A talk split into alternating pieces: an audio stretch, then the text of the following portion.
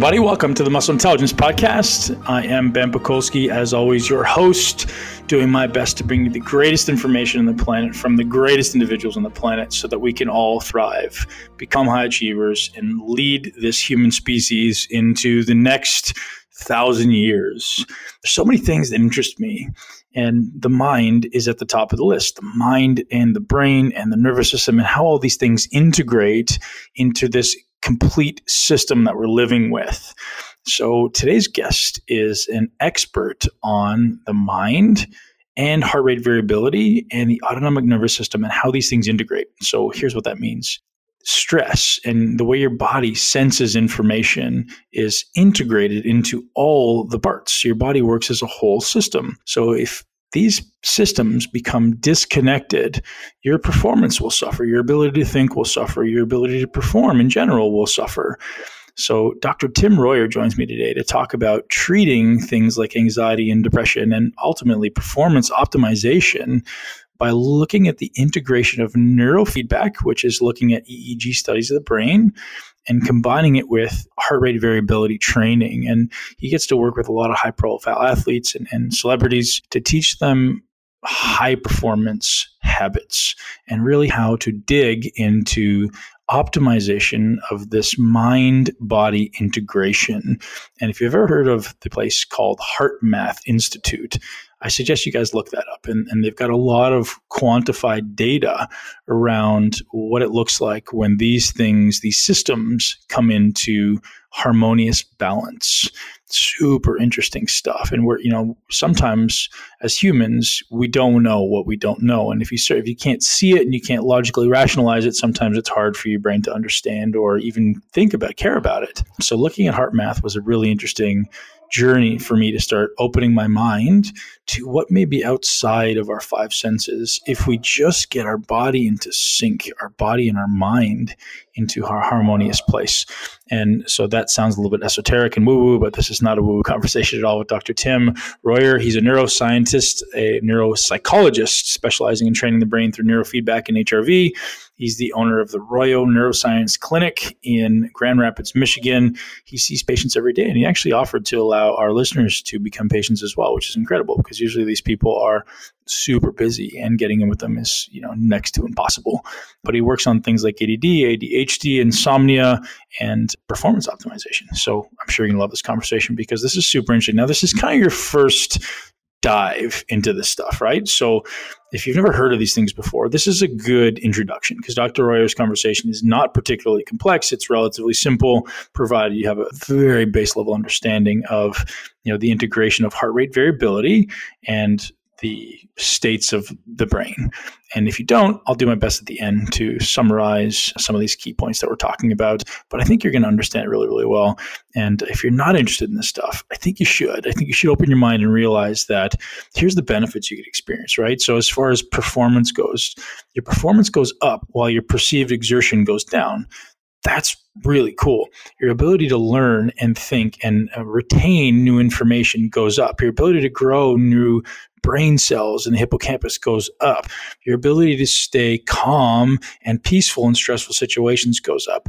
It's so many things, and well beyond that. Well, well beyond that. You know, there's also some esoteric things that come in, like potentially being able to transcend and, and visit different dimensions. But again, we won't go there because that's not part of the woo woo. It's not part of the conversation right now, right? But you guys are going to love this podcast. And before we get into the podcast, I want to tell you about one of our amazing sponsors of this podcast, ButcherBox. ButcherBox has generously offered to hook you up because you're listening to the Muscle Intelligence podcast, because you're amazing, because you love meat as much as I do, and we love high quality meat as much as I do. I hate going to the grocery store and I hate going being, being disappointed with the quality of meat I have to get. And honestly, I just won't eat meat if it's not high quality. If it's not grass fed, I'm not touching it right now. And that sounds you know, maybe a little extreme, but it's the truth. If I go out to a steakhouse, I'm not eating a steak that's been fed corn because I know it's going to be inflammatory in my body. So 100% of the time, I'm getting grass fed beef, and I know it's expensive, right? I get it because you're paying the middleman. So ButcherBox cuts out the middleman, so it's so much more affordable, and it's coming straight to your door. And you, you know, it's best quality meat you're going to find. You're going to be able to access 100% grass fed, grass finished, certified pasture raised beef, free range USDA certified organic chicken. You can get wild caught Alaskan sockeye salmon. You can get pork and so much incredible value when you go to butcherbox.com and use the code MI40, MI40 at checkout to receive 20% off your first butcher box. You guys are going to love it. I give you my word. It's really high quality stuff. I eat it. I love it. Melt in your mouth. Sweet, buttery goodness. And I'm getting hungry just thinking about it. I hope you are too. Enjoy the show with Dr. Tim Royer.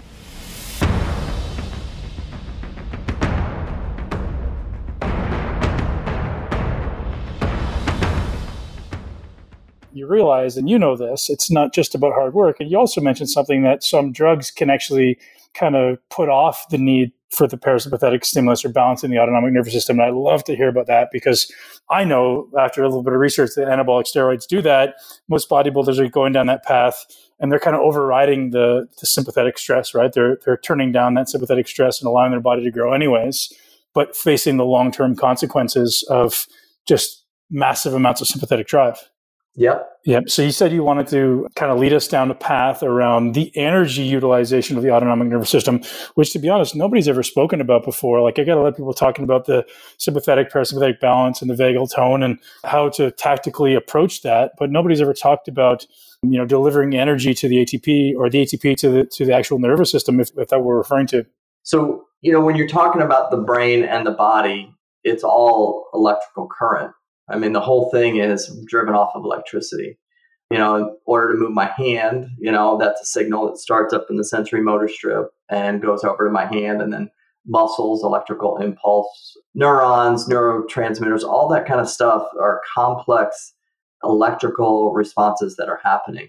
And so we have to understand this electricity and like where does it come from? You know, I get it when my phone says you got 10% power left, right? I'm running through the airport to try to find a someplace to plug in to get power, right? You know, and when I plug it in, I'm getting power from some power plant, you know, who knows how far along away, and it comes to the grid, and all of a sudden my battery gets charged, right? And I'm ready to go. I'm at 60%, right? But body and brain, totally different. Like we don't plug ourselves in. And so it's like, where are we getting this electricity?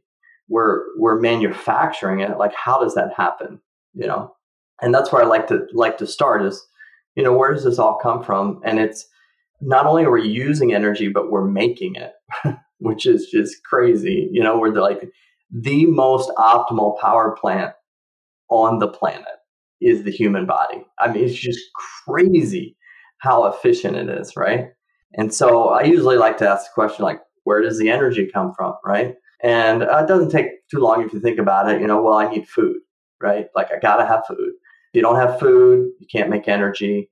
Different types of food. We know about carbohydrates, which are, you know, really fast burners. We know about fats, which are slow burners, proteins, you know, all these different things they, they're burning differently, right? And they're they're energy sources.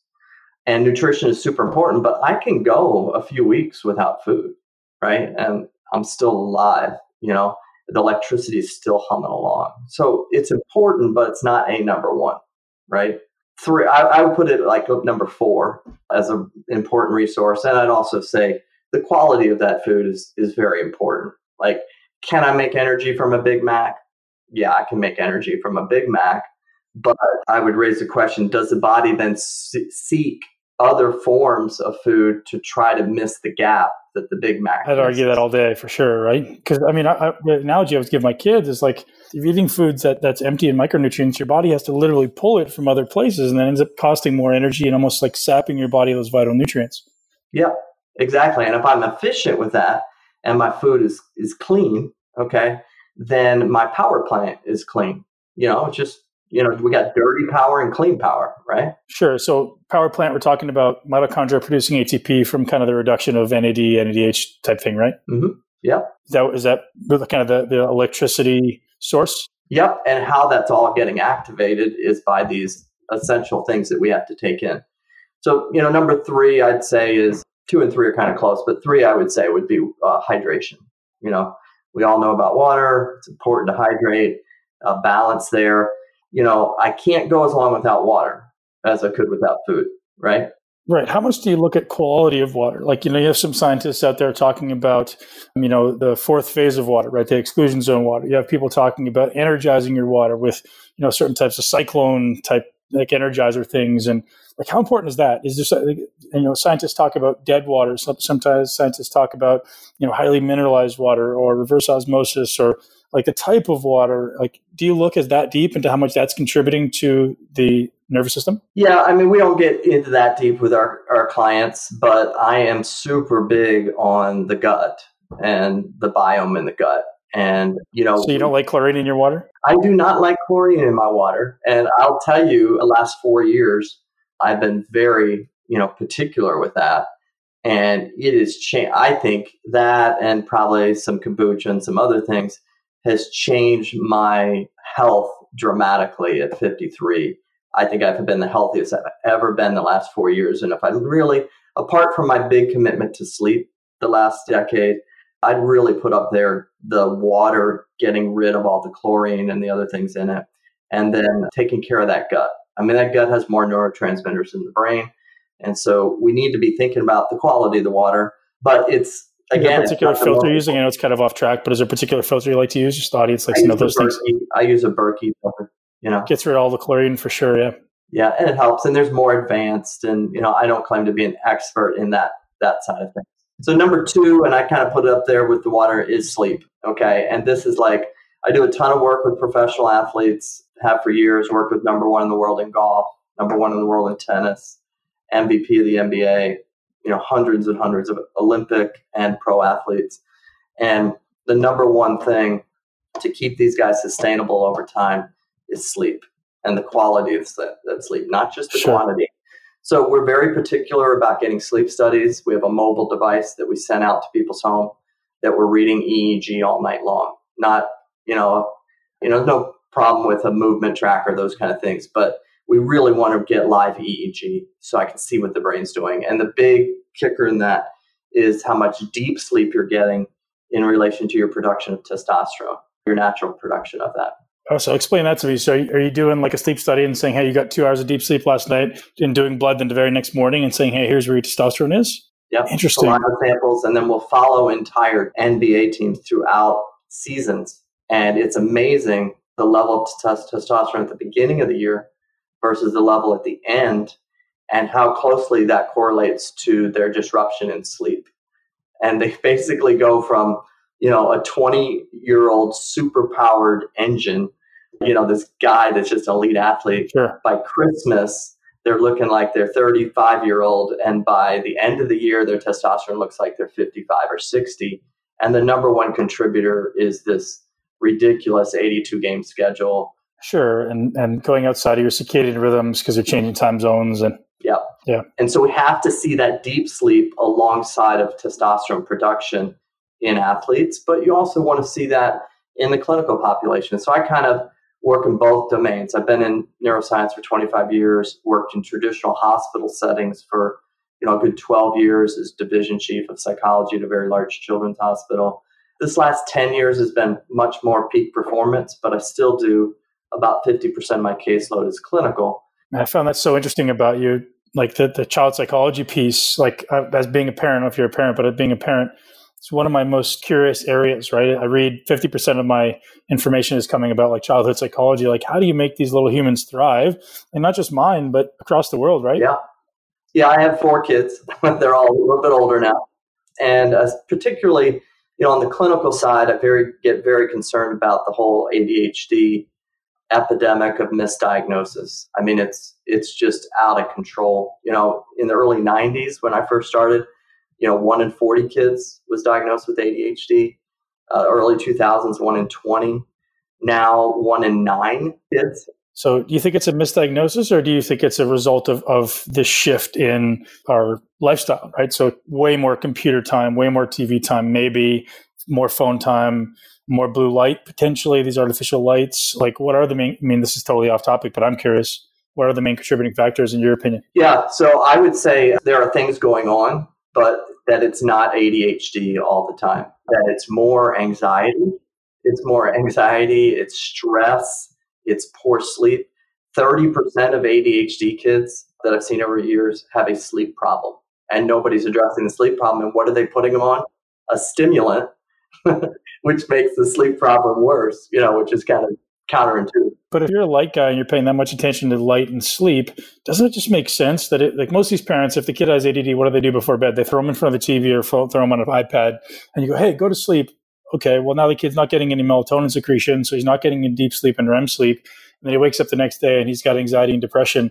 Like there's a direct correlation there, right? When you don't get enough REM and deep sleep, you're going to have anxiety and depression. Like that's been proven. So it just makes sense to me that like all these parents are just throwing their kids in front of the, the blue light. It just doesn't make sense. Yeah. And you got it on the flip side, you want to get blue light in the morning. You know, if you can't get that naturally, you need to get that along with your production of cortisol in the morning. But you're yes, you're reducing their melatonin significantly. And then the meds many times are counterproductive. It's not to say that people don't have ADHD, but many times, not many times, most of the time, people are just looking at behaviors and not looking at the brain. They're not taking the time to actually image the brain, look at the brain, and see is this brain going too fast, too slow, based on what chemical we're going to put on there if we're going to do that, or are there other ways to move the brain's ability to focus? You know, we can teach somebody physics, we can teach them to focus, right? And so having the right technology to do that then says we don't just knee jerk into medicine all the time. How about if we look at rehabilitation, teaching that child to focus? Because maybe their lack of focus is due to anxiety or sleep problems, those kind of things. We've gotten off track a little bit. That's all right. It's an interesting conversation, though, because I mean, even adults are, are suffering from sleep, poor sleep, and they're like, "Yeah, I don't know what to do. I'm just going to sit and watch TV in my room or on my phone before bed, and hopefully that'll help me fall asleep." And then it's the repetitive loop, right? And there's so many other things that could be contributing to poor sleep, but that to me seems like the the shiny red object in your eye, like, hey, dummy, like take this one out if you don't if you don't sleep well. Yeah, I had a 50 year old exec who owns a large company in my office a few weeks back, and he comes and he says, Doc, I just found out I, I got ADHD, and they gave me this Adderall, and I'm like, no, time out. You would built one of the most successful companies on the planet. And yes, you're having a focusing problem. I get that. That's a behavior. But what is your brain doing? And the last thing I want to do to you is stick an amphetamine in your body and brain. Are you kidding me? And sure enough, we measured his brain, and his brain was doing the opposite as far as electrical firing that you'd see in ADHD and therefore the chemical would have caused all kinds of negative side effects over time not to mention what it would do for cardiovascular risk and those kind of things. But so we've gotten off track but sleep is like i said number two a major important thing. If you go seven to eight days without sleep you'll go psychotic. By day 14 you'll die. Like there's not very many things on the planet that are going to kill you in 14 days but going without sleep will. And people don't understand that if you don't have that recovery process, and not just quantity, but quality too, and that's why you need to measure it, you don't have that recovery process going on, the power plant cannot rejuvenate itself and function the next day. It can't make the electrical current. See, unlike a light switch, my brain doesn't turn off and on. It's always running off of electricity but it needs these slower waveforms in order to recover, rehabilitate, and get ready to go into the next day. And so, sleep number two, and maybe you can guess what number one is, but I'll, I'll go ahead and say it. Number one is oxygen. Okay. The energy that we obtain from oxygen is so huge. It's so important. 90, that's 90, 90% of the energy we make comes from oxygen we have to have that oxygen. And you just think about it, right? How long can I go without oxygen? A few minutes, right? By the time I get into four or five minutes, I'd probably give up everything I own to get one more breath of oxygen, right? And you would not believe how many pro athletes, how many executives, how many ADHD people, how many anxiety, sleep problem people aren't don't know anything about working on oxygen production and how, or how they're taking in oxygen and how it relates to things like heart rate variability and ultimately to the brain. And so they're off to a pill and they're not even working on the 90% that they need to work on, which is oxygen flow.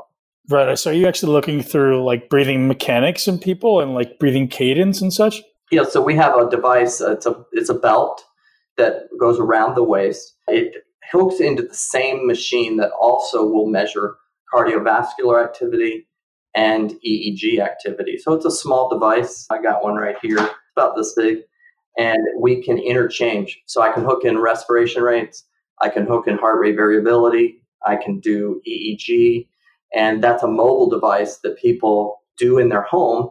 And then just like you and I are talking, I train them any place in the world while they have the device hooked up. So we rent out that equipment, they use it, and we teach their mechanics of breathing. But then we also go through the science of it and how the oxygen comes in, how that gets absorbs in our blood system, and then how our, our heart responds to that, which ultimately can send us into a parasympathetic or sympathetic state.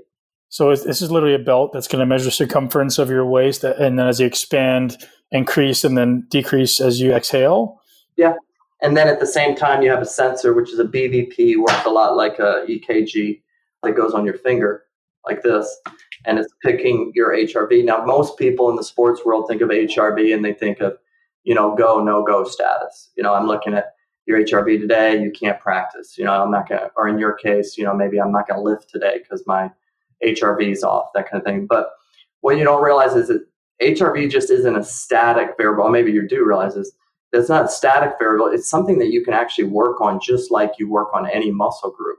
And so what I do with a lot of our athletes is before they enter their event is we'll do five minutes of HRV and breathing. So they'll breathe, put the finger sensor on, and then from there they'll go right into the game. And their heart and breathing are all aligned perfectly, not in a sympathetic heightened state or a parasympathetic state, perfect coherence. And they'll actually do that also at the end of the game because, as you know, in sporting events, you produce a lot of cortisol. And if you're a, in a nighttime game, like Sunday night game for football or basketball games, you push your cortisol up. It's 9 30, 10 o'clock at night. And if you're on West Coast, who knows, you know, it's ridiculous, right? And what's happened to your melatonin because you pushed your cortisol up? Melatonin is gone, right? And so you have to reboot these systems or you're going to mess up the sleep cycles, affect the testosterone. And it's a cascade effect. It's funny. It's exactly what I teach Dr. Tim is five minutes before to get your mind right and five minutes after to bring down that sympathetic tone and hopefully increase the parasympathetic tone. Most, most athletes are trying to hammer down food or, or nutrients right after they they compete or they train. And I'm like, man, your body's not ready for that stuff, right? You have to prepare your body by just doing, and it's literally the same prescription. Five minutes yeah. is brilliant. And so with this device, they can literally see the exact percentage of sympathetic, which is the autonomic nervous system going too fast, parasympathetic, too slow. And how is it measuring that? It's measuring it through the HRV. So heart rate, it's actually taking heart rate through your finger. Yep. And Got then it. if we want to do EEG, which some of them we do, okay, and we'll get to EEG in a second, we can put a one lead EEG or we can do multiple EEGs and see what the recovery brain waves are doing. So you can have all the recovery shakes you want, all the icing, whatever you want to do. But if your brain is not in a recovery state, you're not recovering. And I, as I tell my athletes, when that bell sounds or that buzzer sounds or the event is over, we start preparing for the next event at that moment in time by breathing, recovering, and get our brain, get the EEG, the electrical current balanced. So talk to me about you, know, you have an athlete that comes off and they can't get their brain down. You know, they're, they're doing the post workout shakes, they're doing the five minutes of breathing. What is the intervention? Is it just is it exclusively breathing? Is it mostly the vagal stimulation through breath, or is there other interventions using as well to kind of bring them out of that sympathetic arousal? Yeah. So we might actually go into an operant conditioning model where we're rewarding the brain for producing more theta activity, which is slow wave activity. So we'll literally put an EEG on, and it's much like a speedometer. Okay, so there are we'll probably get into this in a, in a little bit but there's all these different frequencies of brainwave activity that do different things just like in the heart. And these low frequencies are what allow you to recover. So we can immediately see that with a real-time mobile eeg and then if the brain is wanting to produce less of those slow waves we can start a reward system with the brain instantaneously that every time they give us a, just a little tick a little bit of that recovery brainwave that we're, we're giving the brain positive input, much like you uh, neurofeedback. Yeah, you're doing an, an EEG feedback mechanism where we can hook it to anything. So, like, you know, we can hook it to, for a lot of these guys, we hook it to their favorite playlist, right? And the playlist isn't playing unless your brain is producing recovery brainwaves. And if you want to sit there and obsess about the game, that's fine but your playlist is not going to play and your job is to get through your three favorite songs and your brain is driving that playlist through the computer. That's beautiful. Is this an apparatus you've designed yourself? I've taken some technology out there and i've done a lot of the back end on the software to make it extremely automated. So my system is a all the back algorithms have been written by me so that it's reading the brain constantly and constantly auto adjusting to whatever state you're in. So we might have somebody who's super wired at the end of the game, or we might have somebody who's super calm. I need that brain read at that exact same moment and be able to start to reward. So, yes, a lot of that is kind of software that I've adapted combined with breathing and HRV, which many times you'll see these things in vacuums. You know, you'll see your cortisol sleep work in a vacuum. You'll see your vision work in a vacuum. You'll see HRV. But what I've done is bring it all together in a comprehensive autonomic nervous system package, which says we're focusing on the autonomic nervous system. Whatever it takes to balance it, that's what we're going to do.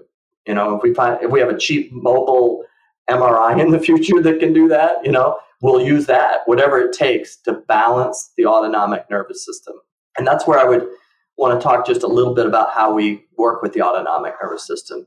Perfect. So even before you do that, I'd love to just back in. You know, so some of the audience is maybe new to the podcast. It's maybe the first show they've heard, or maybe they haven't heard the other podcasts we've done on the autonomic nervous system and HRV. So if you could just give us a bit of a maybe a 30 second or three minute background on kind of what you're trying to influence there with the parasympathetic in particular. Like I think the sympathetic is something people get, but how like I don't think it should be assumed that people understand that the vagal the vagus nerve is kind of influencing the diaphragm, the heart, the brain, and all these organs at the same time. And I'd love for you to just kind of explain that to us. Yeah, when you're doing HRV, you're activating. You've got this vagus nerve, which is like a brake pedal for your nervous system. And so when your nervous system gets anxious, that brake pedal should do its job and slow you down, just like in the car. But some of us, because we're the other things that we are in control of, like our breathing and our thought process and those things, get so far out of balance and we're not doing the right mechanics in our breathing, we're not activating that vagus nerve, which acts as the brake pedal. And so, kind of the slow response and the fast response of that, which is kind of a, a double negative in a sense. You know, you're you're trying to activate something that actually slows you down. So that that can get confusing when you're talking about low frequency, high frequency, very low frequency. The brake is the perfect analogy, I think, right? Yeah. And we're trying to activate the brake, right? And that's where oxygen and and the gut pressure, I even believe that the mechanics of moving the stomach in and out work a lot like a gut smashing technique where you would be pushing against that vagus nerve and, and kind of waking it up like we need to get this thing working. Sure yeah, and there, there's a lot we could talk about HRV. Let's talk a little bit about the autonomic nervous system, which is really the umbrella of all these things we've talked about. Okay, so I know how we make the power, right? We've just talked about that with oxygen being number one, sleep, hydration, and food. We're making it. But now we've got this power. Now we got to manage it. Like, you know, I don't just want to use it all at once or I'd be eating constantly. Like, I got to find ways to decide how I'm going to use the electrical current. And so we have this very sophisticated software system called the autonomic nervous system. It's part of our nervous system that allows us to be able to dial this thing up or down, how we're going to use electrical current. Okay. And so the autonomic nervous system does this really cool thing is it uses my five senses. Okay. My five senses, when we think about it, those are my input devices to the from the world. Okay. I need those five to figure out what's going on in the world. If I took the five senses away, I wouldn't have any idea how I should react to my environment. So these five senses are taking in information with vision taking in you know of 11 million pieces of information we take in a second 10 million of them are visual okay but all five are bringing in information And as they're bringing in, the autonomic nervous system is then deciding based on that information do I need to use a lot of energy right now? Do I need to get the brain activated and light it up and get it uh, starting to activate what's called the HPA axis to produce adrenaline? Or is the information from the environment telling me, hey, I can slow down. The lights are out, it's calm, it's late at night, I'm comfy, comfy in bed, and I can slow it down and go into what's called parasympathetic. Okay, so we have these two extremes, sympathetic and parasympathetic. And any time of the day, I could be kind of vacillating between all of this. Okay. The key is, is that in the right moments in time, I can keep that perfectly balanced. Okay. When I'm in the fourth quarter and the, the pressure's on and I need to activate, or I'm in a, a boardroom as an executive and I need to be spot on with this decision. I don't want to be going too fast in sympathetic because my my ability to make decisions gets somewhat compromised. I also don't want to be going too slow. Okay. I want to be in this perfect state of balance. Okay. And so we need to find that spot. And that's what we thought we want to teach the autonomic nervous system to do, no matter what's going on in the environment. Okay. So these five senses come in, the autonomic nervous system then decides how much energy I'm going to use. And what we'd like to hope is that this is always congruent with the environment. And in the animal kingdom, it pretty much is. A zebra sees a lion, and what does it do? It goes into sympathetic, it activates its HPA axis, it releases adrenaline, which allows the cells to absorb more sugar, and it takes off and it runs. Okay. If it survives, though, and it's over with, that zebra will probably go into a recovery state really quick because there's no, the senses are saying everything's fine. So he goes down to the river, right? And he starts to go into parasympathetic. He starts to recover, starts to rejuvenate, get some hydration, you know, and his baby zebras are there, right? Well, as a human, you know, we have this thing called anticipatory stress, right? We're not being chased by a lion, but we're worrying so much about what if, what if, what if, that it overrides the sensory input and now the brain is going into lion chasing mode, even though there's no lion present. And that's what's really causing a majority of this chronic illness that comes out of stress is this anticipatory override of the autonomic nervous system that's pushing us into sympathetic. And it's the what ifs, or it's looking into the past about the what abouts. And it's an inability to be present and just let those five senses do their thing. And what we're doing is reprogramming the brain if it's stuck in too much sympathetic or too much parasympathetic. How do we get it out of that spot and bring it back to a state of balance or homeostasis?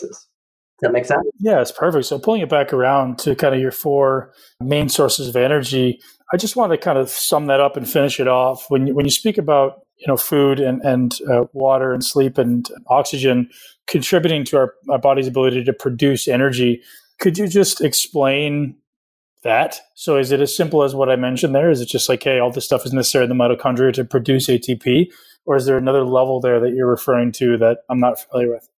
No, I think it's as simple as that is that we need to be careful of what kind of food we're taking in. And you've had some, you know, great podcasts related to that. I mean, nutrition is a hot topic right now, right? But we also need to keep that in a sense of balance, right? Like if I'm eating all the great stuff, but I don't know how to breathe correctly, and I'm in a stressful situation and I can't get the right oxygen, and now I'm forcing my heart into a sympathetic state just because I'm anxious, then I could have all the best food in the world and I'm going to have problems with my sleep. I'm going to have problems with my focus. I'm going to have issues in my performance in general. You talked about, you know, bodybuilding, right? My ability to maximize what the amount of work I'm doing is going to really be dependent on how balanced that autonomic nervous system is, right? Yeah. Can you talk a little bit about the contribution of carbon dioxide to, you know, oxygen uh, uptake and tissue utilization and how that is impacting the autonomic nervous system? Yeah, I mean, we don't we talk a lot about on the on our exhale, you know, how we're trying to get that out of the system so that we can that we're not getting a lot of uh, absorption of that. So the exhale is super important for us in getting the carbon dioxide out.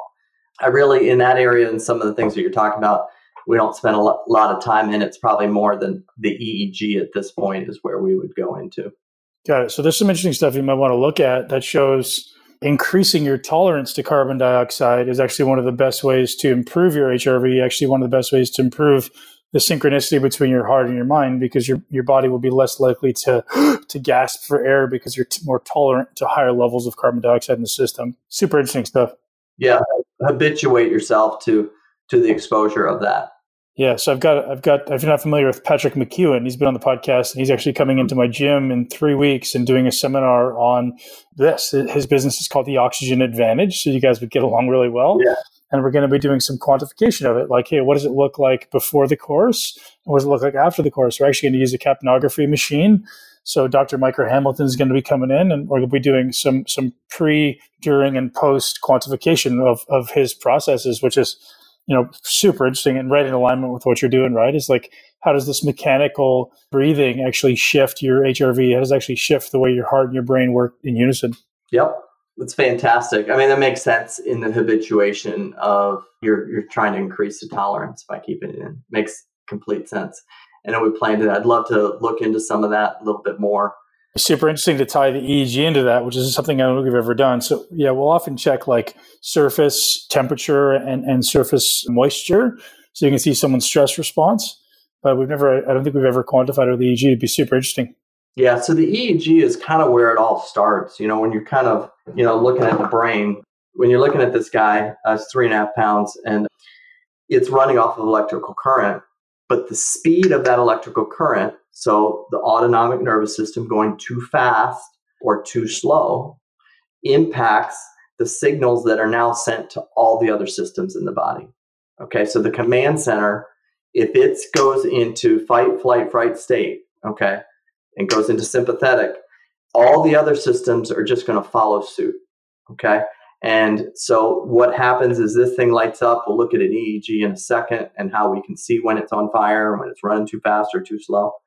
But then it gets uh, a message gets sent down to the hypothalamus. Okay, let's release a chemical to now to the pituitary gland, which then it releases a chemical to the adrenal glands, and now the adrenal glands are all pushing out all kinds of adrenaline. Okay, but that all starts up in the autonomic nervous system, making a correct interpretation of the environment, or in some cases, like when I work with military individuals who are special forces, they're in situations that are lion chasing Okay, there is a lion present in a sense, but we need to be able to override that so that they can stay in a fairly calm, focused state so they can perform at a very high level behind a sniper rifle. So that's even going to another level. And that's kind of what we're doing also with our athletes. You know, when you're sitting over that putt that's worth hundreds of thousands of dollars, yes, that could put you into sympathetic, but we've got to stay balanced because if the message from the brain now goes to my musculoskeletal system, everything's going to tighten up because I'm going sympathetic. So we got to teach the brain to one, be congruent with the environment, but at times when the environment's very stressful, how do we override that? So, like in PTSD, what happens in that case is somebody has been exposed to many lion chasing situations, whether that's trauma or you know somebody in the military, those kind of things, and the brain does a very amazing thing. It actually habituates to that it starts to learn I've got to be in sympathetic every single moment of the day to survive because I'm in a foxhole. And so I'm up here in sympathetic. Now I come home and I'm out of that situation and I can't unadapt. I'm stuck in sympathetic. And so we have to teach that brain how do you get out of it? Now, what is the most common way when they go to their doctor's office about that? Is let's give you a pill. See?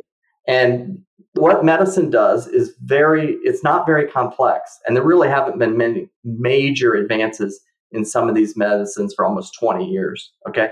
They either push the nervous system down to parasympathetic or they push the nervous system up into sympathetic.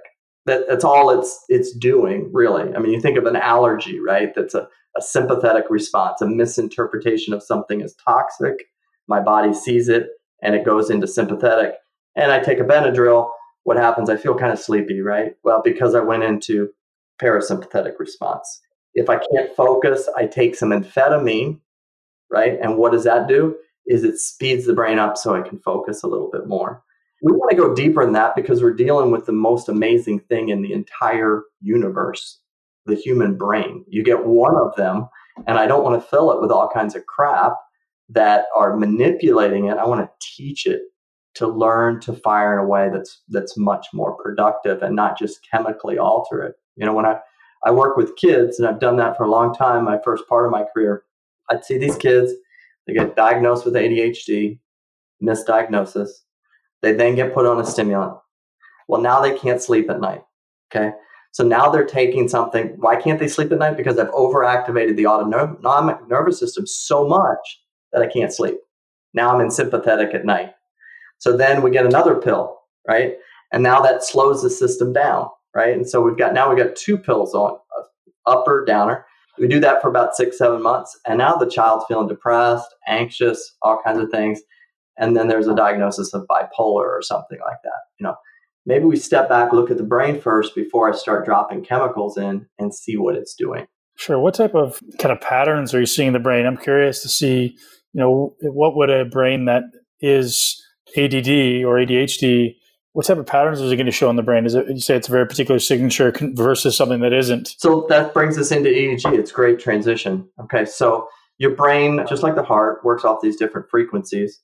Kind of the best way for us to imagine this is there's zero, well, one hertz to 32 hertz. So a hertz is how many times you have a sine wave in a second.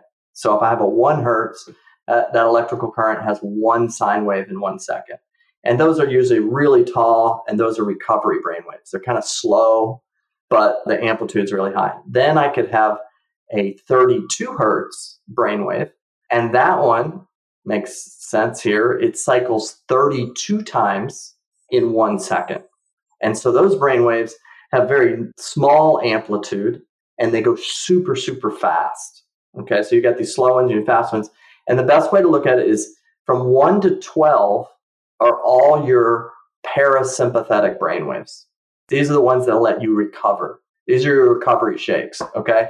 It is 1 to 12. Okay. So that's keeping you like under 12 is still alpha? Yeah. So you've got two forms of alpha. So you've got low alpha, which you should come up with another name because we're also talking amplitudes, but frequency range, you know, your low alphas are 8 to 10. And then you've got high alphas, which are 10 to 12. Now, you're not talking amplitude there, you're just talking the spot on the, the frequency. Everybody's got the same amount of frequencies, but we all have different heights or volumes of those frequencies. So if you think of a radio dial with all kinds of radio stations, okay, everybody's got the same stations, but the volume of the station can change and sometimes override. You know, so I could I, I could have country and hip hop and the country is really loud, so it's going to override the other thing. Okay.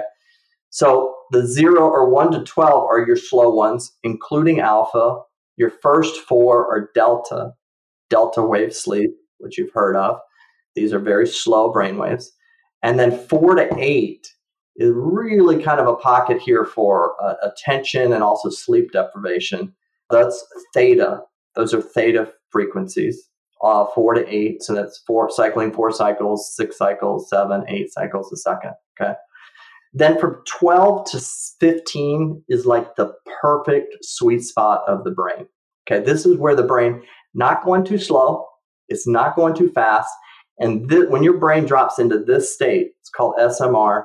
In that state is when you find yourself just accomplishing just you accomplish so much so fast. You know, it's like 10 a.m. You're like, how did I get through all this stuff? Right? You're in that kind of zone state. Or if you're out on the on the golf green, you're like, everything's going in the cup, and you're like, I don't even need to think about it. I'm just like, boom, because the brain isn't going too fast, but it's also not going too slow. That's that's the spot you want to be. Okay. So that's low beta. Yeah, it's form of low beta, referred to as SMR. What does SMR stand for? Sensory motor rhythm. It's different than the other brainwaves because it wasn't really discovered until the late 60s, early 70s in UCLA in studies of cats when they're hunting. Okay, they get into the state where they're super calm but not super fast. Okay, they're, they're right in this perfect state of focus. So it's like flow, right? Yeah, exactly. You would call it flow state. When I, I have EEGs hooked up to athletes when they're playing, practicing, and you can see the guy when he's hitting the uh, three pointer over and over again. The brain is just giving you a lot of this SMR. 16 to 20 is also considered low beta. Those are all kind of middle brain waves, okay? They're they're very good for you, 12 to 20. But now when I start to use an overabundance of brain waves above 20, now I'm getting into high beta. Okay, so it's a form of beta, but it's really fast. And these are all my sympathetic brain waves.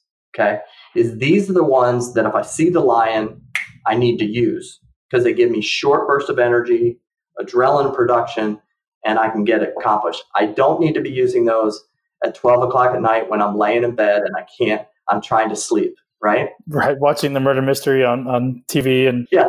I've got the iPad right in my face. My melatonin is gone completely, right? You know, my cortisol's up.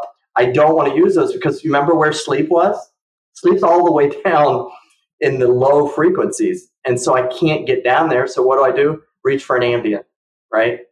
And does that take you there? Sort of, but it isn't really getting into the right stages of sleep that you need to get into, right? So when you start to look at different conditions, they actually come from an overabundance of these brainwaves in their extreme. Okay. I just mentioned it sleep problems. Okay. Is a person who at night they're producing high volumes of beta, high beta activity. That station, those radio stations up at the high end are all turned up really loud. And they're worrying about stuff. And now they're worrying about the fact that they're not sleeping and they have to get up at 6 a.m. And so they're worrying more. A lot of high beta, right? Your anxiety disorders, PTSD, obsessive compulsive disorder, addictions, all of these things come out of these fast states. Okay. And many times people who think that they have ADHD or their behaviors display a focusing problem, they are having problems focusing, but it's because these high wave brain waves are activated. And the last thing I want to do is put a stimulant or an amphetamine in there and that's when somebody takes a medicine that they probably shouldn't because they didn't, didn't look at the brain. And now they're having side effects of can't sleep at night, decreased appetite. So, what brainwave patterns would you see in someone who is diagnosed with ADHD or ADD? Yeah. Well, and it seems counterintuitive because you're thinking, well, this person's bouncing all over the place. But what's happening is those theta waves, okay, get super high and then the brain waves that cause our impulse control, which is 16 to 20, they start to get really low. Okay. And so the theta starts to override the brain so that the brain is, is checking out more often than it should. And in ADHD, you typically have two types. You have more of a inattentive type, that's the kid or the adult that's kind of staring out the window when you're talking to them, right? And you can see the theta in a sense when somebody's doing that. The one that gets confusing is the impulsive or the hyperactive type. But the way to look at this is imagine if your brain was checking out every few seconds and you had to reorient yourself to the environment every five seconds because you're not present. The brain keeps shutting down. Let me ask you a personal question. This is like maybe off the record, not a, not as a as a doctor is it a problem that a child or someone spends more time in theta? So to me, when I think theta, I'm thinking a dream state. I'm thinking a mystical state where they can kind of go off exploring in their own mind. Is, is am I incorrect in that assumption? No, actually, early on in development, like up to five years old, you're hu- making huge volumes of theta. Okay, you need a lot of theta, but there's a certain point where those stops or those pauses become so much that it's very hard to focus. So. You and I, every 10 seconds, will probably have three bursts of theta. It's kind of like a governor or a regulator. It's like a little brake pedal. So kind of like the vagus, it works a lot like the vagus nerve, right? Is every three seconds we get a miniature, like a very minute cat nap. and we don't realize it. It's beautiful how it's wired. Because if you didn't have that, the electrical current would burn so much that there's no way to keep it in check. So if you and I have that, there's enough in there to be able to stay balanced, but there's not so much that I will lose focus. Okay.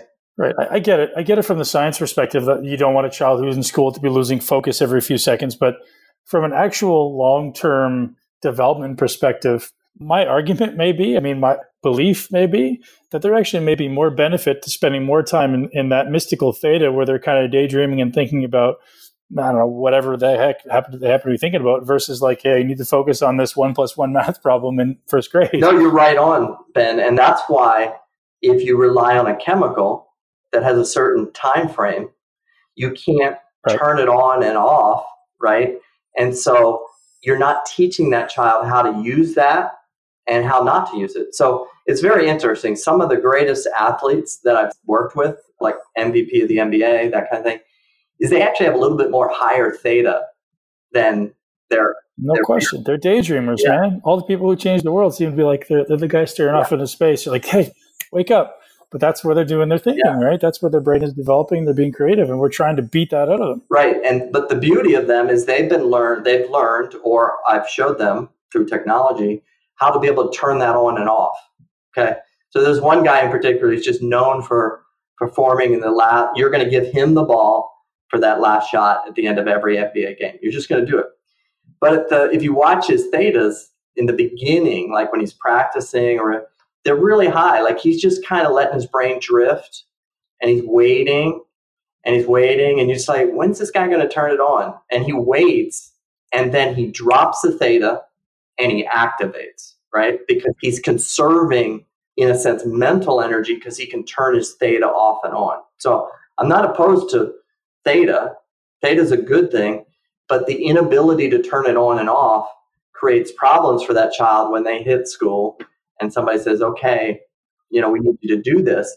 And the answer then is, well, he's not paying attention, give him an amphetamine. And I would say the yeah, but maybe that's the problem with the school system exactly. rather than the child, right? And I would say, let's teach him to turn that off and on. Let's not get rid of it for the rest of his life and then create an adult sleep problem because now he can't make theta when he needs to when he's 25 or 30 or 45. Super interesting. I'd love to hear have you ever drawn a correlation between the brain waves and the neurotransmitters. So uh, when I'm, I'm, starting to think my way through, like, okay, you have this NBA star, you know, he's spending all this time in theta. Have you ever started to quantify? I don't even know if it's possible yet to quantify presence of particular neurotransmitters. Like, is in that scenario, is, is he have more GABA present in his brain and his bloodstream, and then when he's really amplified, is he more acetylcholine and dopamine dominant, or uh, you know, anandamide, or you know, whatever glutamate? Like, is there anybody actually quantifying these things in real time? No, but we will see that in their cortisol production. Okay, so what we'll okay. see is we'll take cortisol samples, you know, at the end of an event, or I'll see that where this person has very low theta, like not enough theta, and that's what causes a sleep problem. Okay, is so their cortisol very low? No, they're actually they're not. They don't have enough recovery brainwave, and they're high beta dominant, so they're they're using a lot of stress brainwaves. That person's one, their HRV, you can imagine what it's going to look like. They're breathing, you already know what that's going to look like. It's fast, rapid, it's not present. But their cortisols are through the roof because they don't, their high betas are activating the HPA axis. And you can see that over and over again. So then when you're talking neurotransmitters, you know, there's going to be correlation there with things like GABA or other things that are more relaxing to versus the things that are more activating. They're all connected. You remember the brain has the electrical system that once the signal gets set, the other guys are just like, hey, that's what you want me to do, I'll do. But the problem is because as humans, we have this big frontal lobe that lets us be in the future, in the past, and all this stuff. We sometimes get our head too far in front of ourselves. And in the process, it starts sending signals to our body that's going to ultimately kill us if we don't learn to stop that. And we become addicted to that adrenaline, right? Right. And that's when the whole metabolic syndrome stuff starts to kick in and all kinds of things because we're producing too much cortisol. But no, you're, you're right on point. You're going to see different flows of neurotransmitters, just like you're going to, I mean, you'll even see the pupil size change. I mean, every organ is changing based on what the brainwave activity is doing. And when you can start to teach the person to control brainwave activity, okay, that's when they become a master of their environment, whether it's classroom, boardroom, you know, center court, you know, at the NBA finals. I see that. I spent about seven days doing neurofeedback consecutively, and it was just game changing. Like just liking it to be able to shift gears right in your in your car, your sports car. You're like, okay, I'm in first gear, and I can just whenever I choose shift up, up the second or third or fourth or fifth, and you, know, you can shift through these gears and downshift when you want to downshift. It's such a beautiful thing, and I'm sure you've been doing it for many many years. You do a great job of quantifying, obviously, all these states and, and these realities. But I'd love to have you now dive into your interventions to shift it. So is it primarily just breath? No, I'd say the bulk of what we're doing is going right to the brain, the electrical device. You first need to create a, a way for the brain to see itself. So you need to create a dashboard. Okay. So that starts with a general principle of the brain has an insatiable desire to learn. You can't stop it from learning. Okay. right now, I'm learning things about you, you're learning things about me, and we are learning. Okay. Learning is far more powerful than any chemical or anything out there, right? And so we need to engage the brain in an activity of learning, which is its greatest strength. And in order to do that, the brain needs data. It needs to know what do you want me to do, right? Yeah. I liken it to, you know, learning to snowboard the first time, right? Like somebody told me all about it, right? But until I caught that front edge, you know, and you know, slammed to the ground, all of a sudden my learning motivation started kicking in and I started to learn right away. If I hold my feet this way or that way, I'm just a minuscule difference. I'm able to move differently. Like learning that in like what, 20 minutes, 30 minutes, ridiculous, right? The brain just needs input. Now that input was pain, okay? But it can be other inputs. It can be positive inputs. All of our learning system is based on you know reinforcement and learning education. It's i kind of find it funny that in these educational settings the way we try to fix things is with chemicals. When we're really we're these should be learning environments. If i'm going to teach you math can i teach you how to be creative? You know can i teach you to be focused less anxious just teaching kids to breathe you know i'll have teachers that think that 30% of their classroom is adhd and i say let's do breathing for six weeks and then let's see what they look like. We'll come back. Five and, minutes a day, Tim. Literally five minutes a day with my kids changes their life like that. Yeah. For two weeks. You know, they yeah. become more focused. They become less anxious. They're not in lion chasing mode. You know, they are where they're supposed to be. So the first thing is the dashboard. So that dashboard can include many things. It can include just a few things. So we might have, you know, skin conductance, body temperature, HRV, respiratory, and EEG. So like the client can actually see this in front of them. They can see it's like dials on a computer. And not only can they see it, they can see it in their house. Like you could have the equipment right there in Toronto, and I'd say, okay, put your stuff on, let's roll. And I'd be operating your dashboard from wherever I am in the world. Now, have you not seen any kind of user bias doing that? Meaning, like, oh shit, I'm, I feel myself getting stressed out, and then I see it getting stressed, and I'm trying to calm myself down, but it tends to perpetuate. Absolutely. And that's part that, you know, that's kind of a performance anxiety. And so we have to start to, you know, okay, now what happens when you start breathing correctly? You're feeling that way. I hear that. Right. But let's systematically desensitize the systematic desensitization to this anxiety you're having and let's get some success. Let's raise your body temperature at your fingertips by two degrees. What? I can, yeah, we're going to raise it by two degrees. Watch mm-hmm. this. And they're going to breathe and the next thing they know, you're, they're literally changing their body temperature by calming down, getting out of this sympathetic state, getting oxygen in there, and that's changing. So on their dashboard, just like on the dashboard of a car, they could see it all happening. And some things they can move really quick, like their respiration rates. The last 20,000 people that I've seen, the average would be respiration rates when they come in about 14, 15 breaths a minute. That's pretty good for most people. Yeah. But by the time they're done, they're breathing five, six breaths a minute, all from their diaphragm. Uh, their average coherence right. is about 30% that's dealing with their heart. And by the time they're done, they're in the 70, 80% range. Some of my elite athletes, the 99% range. That's really great. Yeah. So they're seeing all that, right? And first thing we do, first couple weeks is let's breathe. You're going to become a champion breather, champion breather, right? So we get we teach them breathe. I work through. Let's stop this for a second. You're not holding your breath enough at the top. You're not rolling. You're not exhaling long enough. So we create this mechanism, and it's amazing. I was just on with a 80 year old gentleman, okay, who when I first started looking at his breathing, he was 18 breaths a minute. Having all wow. this cognitive stuff. And now he's breathing six breaths a minute. His coherence is above 90%. And the guy feels like he's 15 years younger, right? And I'm watching breathing and I'm like, that looks exactly like an NFL quarterback that I work with. You know, the human body is amazing what it can learn. So once we have the data and I can see it, now I can start to do stuff. Breathing's pretty obvious. I can see it and change the mechanism of the breathing. The other things are a little bit more, you have to work on the unconscious side or work with other data. So the beauty of the EEG, okay, which is changing the EEG, is the EEG is an electrical signal. Okay, so if I had an EEG we're looking at right now, you would see this electrical signal bounce along the computer, which is really cool. And they can see that in Toronto, they can see it in San Francisco, wherever, you know, they're right there. I teach them how to put on their EEG and they put it on and I'm looking at their brainwave signal and they're becoming experts at understanding this, whether they're a pro golfer or a family that has an autistic kid. Doesn't matter. We're looking at the EEG. Okay. And now we're going to see when I breathe a different way, what happens to my EEG. Okay. When I breathe nice and slow, my high betas come down. Right which are my sympathetic brain waves, and my slow waves kick in. Let's try a different style of breathing and see if your alpha kicks in, right? And so we can start to see it like instantaneously, sure. not just guess, you know, or play some music and hope I'm making alpha. Like I can see it, right?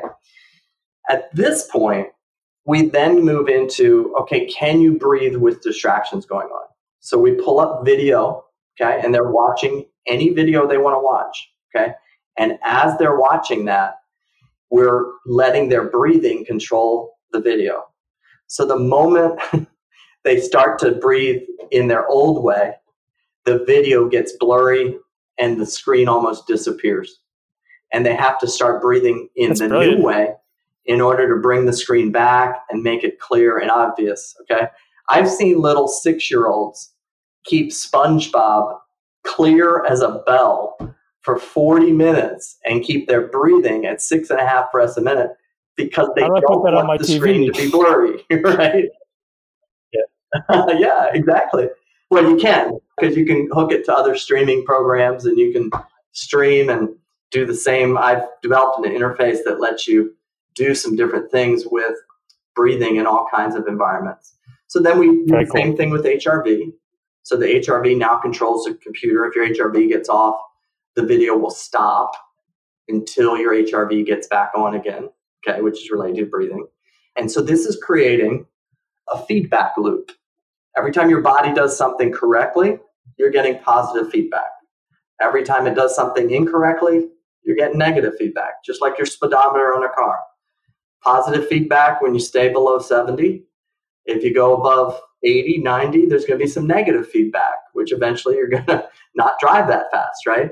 but you learn to control the speed of your car with the ball of your foot without thinking about it based on a feedback loop. Okay. So we do that with breathing, we do that with HRV. And then the last, which is the major thing, which is just amazing, is we start to do it with the brainwave activity. So now your brain is controlling the video. When the high betas get up too much, so now you're going into sympathetic lion chasing mode, what's the video do? Stop instantaneously until you bring that back around. Or the brain will also have moments where it will be in high beta, but then it'll drop. And at that moment, whether it did it consciously or unconsciously, you get rewarded for that by that video playing. I see implications in this with virtual reality, right? You, you can put yourself into, I know the military now is using virtual reality to create scenarios that are more stressful for the warriors like imagine, hey, you have to calm yourself down, or this thing's get, you know, it's not going to play, or whatever. It'd be really interesting. Yeah, and I've actually been thinking about going into that arena with because you can create these scenarios. Right now, we would use video for that. So, like, I had a a team, a college team that had a very miserable loss to Duke in a double overtime thing, and so I was working with the whole team. And the coach, for the whole semester I worked with them, the coach made them watch that Duke game for all of their sessions. So they couldn't watch, you know, Band of Brothers or something else. They had to watch that game for their session. How did you feel you know? with that as a psychologist and someone who understands? I thought it was a little little much, but it was very interesting at the end to see how much they could go through that video and become desensitized to that loss. Like it wouldn't stop at all at the, you know, as we got to the end is yes, it was stressful for them, but their brain was able to override the stress and stay calm and keep it in a balanced state. Great. Interesting. Yeah. So all of that is you're going into operant conditioning, biofeedback mechanisms, and multiple mechanisms. At the same time, we'll also be measuring hormones. We'll do, in some cases, neuropsych testing to see cognitive functioning or memory functioning. You know, I'm a big proponent of we can pick up a lot of these memory things way ahead of time. And, you know, I'm 53. What happened when I was 50 and I went into my doctor's office? You got to get the colonoscopy, right? But did he say, hey, let's get a baseline of your memory functioning just so we know in a few years if you have any memory problems, we can reference right. that. Just like we do every other test, right? But what's everybody worried about when they're 60s, 70s, or if they've Alzheimer's, Parkinson's, dementia, Parkinson's? Yeah.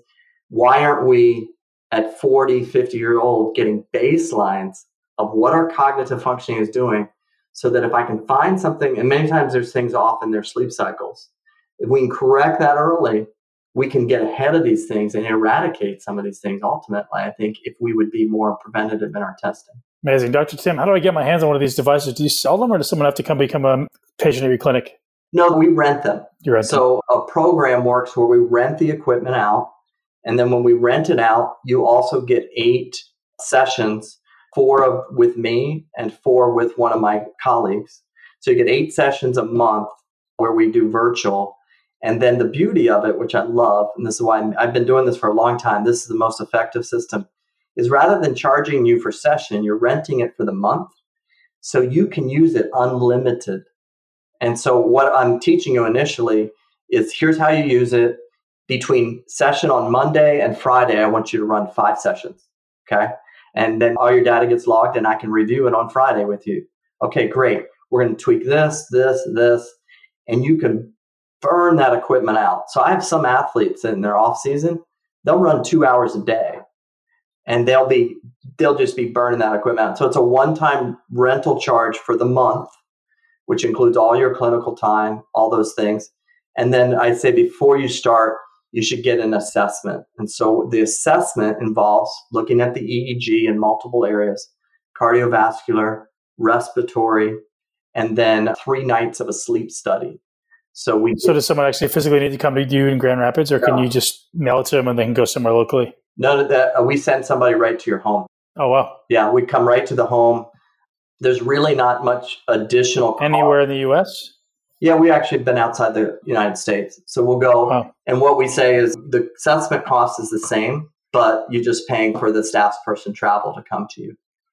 And wow, then from there, everything's done virtual. So when the staff person's there, I will do the assessment with you this way, just like we're talking, and I'll be looking at your screen and explaining things to you. We're big on education. And I tell people, kick the tires. And if you're not asking questions from me, be asking questions of your doctor. You know, what is the exit strategy for my Ambien? What's the exit Isn't that a strategy? good question, right? Or uh, for my Adderall, right? Like, right. yeah. For your kids, uh, you know, for if you got a kid at home that's got Adderall and he's seven, what's the exit strategy for his Adderall? Right because you're dealing with the most amazing thing in the entire universe. And the answer is he just does this forever. So, well, let me ask you this. I have some executives I work with who are all on Adderall, not all, but many. And they just correlate that with, hey, this is my edge. This is how I become successful. And, and they're starting to get to the point now where I'm like, man, your health is going to start to see, it already is starting to see a decline what is the strategy to get off? Is it getting these EEG studies and correlating with HRV and breath? Yeah. In order to move the nervous system, there's two different ways to move the nervous system. You remember, we're going back to the autonomic nervous system. That's what it's all about, right? And so the Adderall is moving the nervous system in a way that's activating epinephrine right. and dopamine, okay? And it's activating that chemically, okay? And that's a ligand gated change. It's changing the chemical production. But once it wears off, you're right back. So you can take Adderall for 30 years and stop taking it, and you're right back where you started 30 years earlier. Okay. It's not like you fixed anything, right? right? But it didn't make anything worse. It could make Hopefully. a lot of things worse. It sure. could make your sleep cycle worse. It's going to do okay. all kinds of things to your sure. metabolism. I mean, it's not just affecting one area of your brain, it's affecting your whole body. So, sure. what is long term amphetamine use? I've even seen times where I see areas of the brain that I was wondering was that area affected because the Adderall, not because of a brain injury, right? Right. So we don't you don't know that completely, but I see these patterns in these long time users that it's like, wait a minute. So you have a ligand gated change, which is only you know going to last as long as the chemicals in there, and there's no absolute change over time.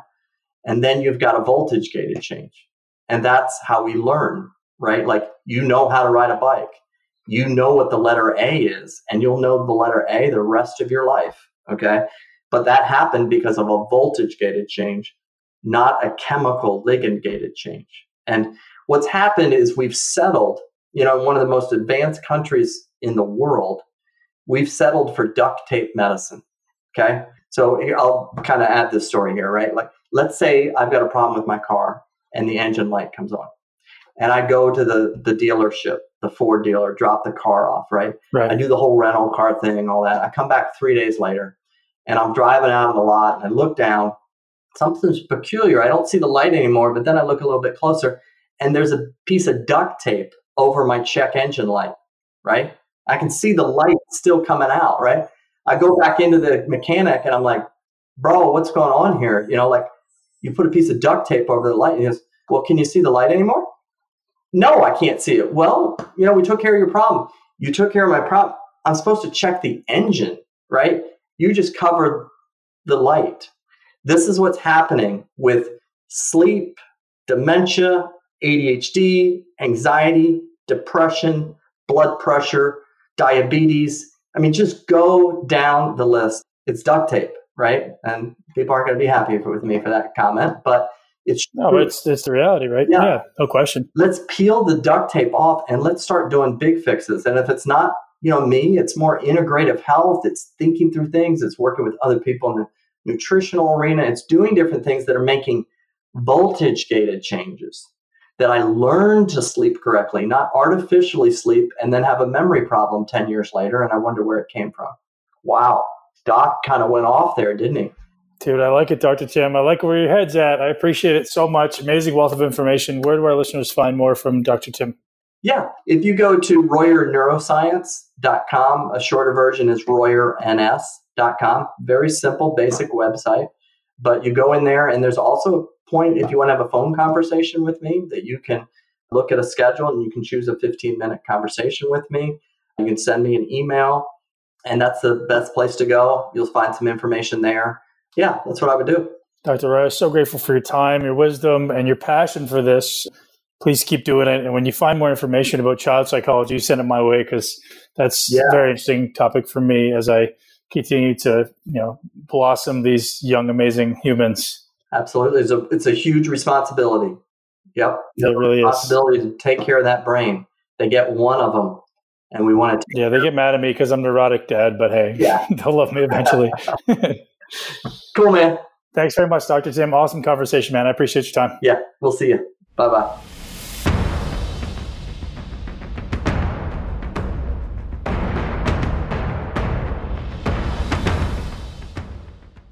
And that's a wrap, ladies and gents. Thank you very much for tuning into the Muscle Intelligence Podcast. I want to give a shout out to our sponsor, ButcherBox, before I summarize this podcast for you. So, ButcherBox has generously offered to hook us up with $20 off our first order of ButcherBox. And that's actually quite a lot. So, you can thank me for that later. Thank ButcherBox for that now by going over to butcherbox.com and using the code MI40 to get $20 off your first order at ButcherBox. So, conversation with Dr. Tim Royer understanding these brain states is vital. And I think he did a really good job of talking about, you know, how your brain enters these different states of delta waves and theta waves and alpha waves and beta waves and how those affect your thought patterns. So you know, if you're in a high state of beta, it's typically very, very high thought. It's probably a little bit stressed. Alpha tends to be a little bit more calm, a little bit more creative, tends to be a little more meditative. Theta is that phase just before sleep where you kind of know you're awake, but you're kind of asleep. And delta is suggested to be deep sleep. And learning how to integrate these things with the rate of your breath, the rate of your heart, evidently has tremendous implications in optimizing function of these systems. And it makes sense, right? Because they're both electrical systems. They're both dependent on electrical signal. And if they're giving opposing or differing signals and they're not in, in a harmonious balance, it makes sense that they won't function optimally. Each system may be affected by the other in some negative way. So to bring these things into harmonious balance with you know actually quantifying your EEG and then learning how to breathe learning how to slow down, learning how to relax muscle tone, relax your mind is so vital. You know, it's almost getting me into a meditative state just thinking about it. I want to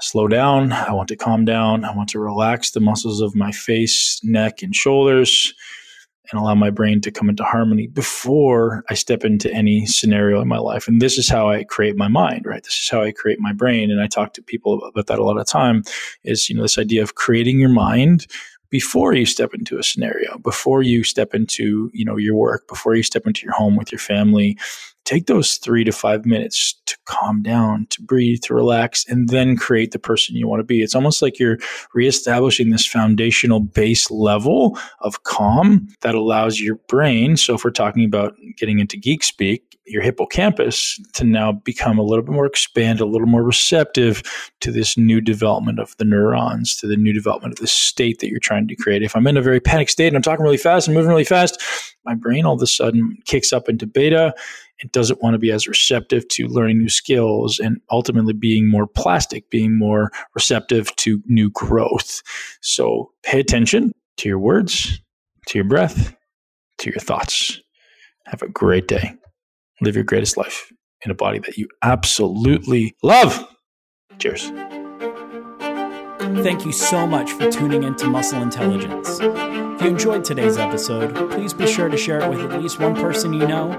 Make sure you're subscribed so you never miss an episode. This podcast is for information purposes only. The statements and views on this podcast are not medical advice. This podcast, including Ben Pakulski and the producers, disclaim responsibility for any possible adverse effects from the use of information contained herein. Opinions of guests are their own, and this podcast does not endorse or accept responsibility for statements made by guests. This podcast does not make any representations or warranties about guest qualifications or credibility. This podcast may contain paid endorsements or advertisements for products or services. Individuals on this podcast may have a direct or indirect financial interest interest in products or services referred to herein. If you think you have a medical problem, consult a licensed physician.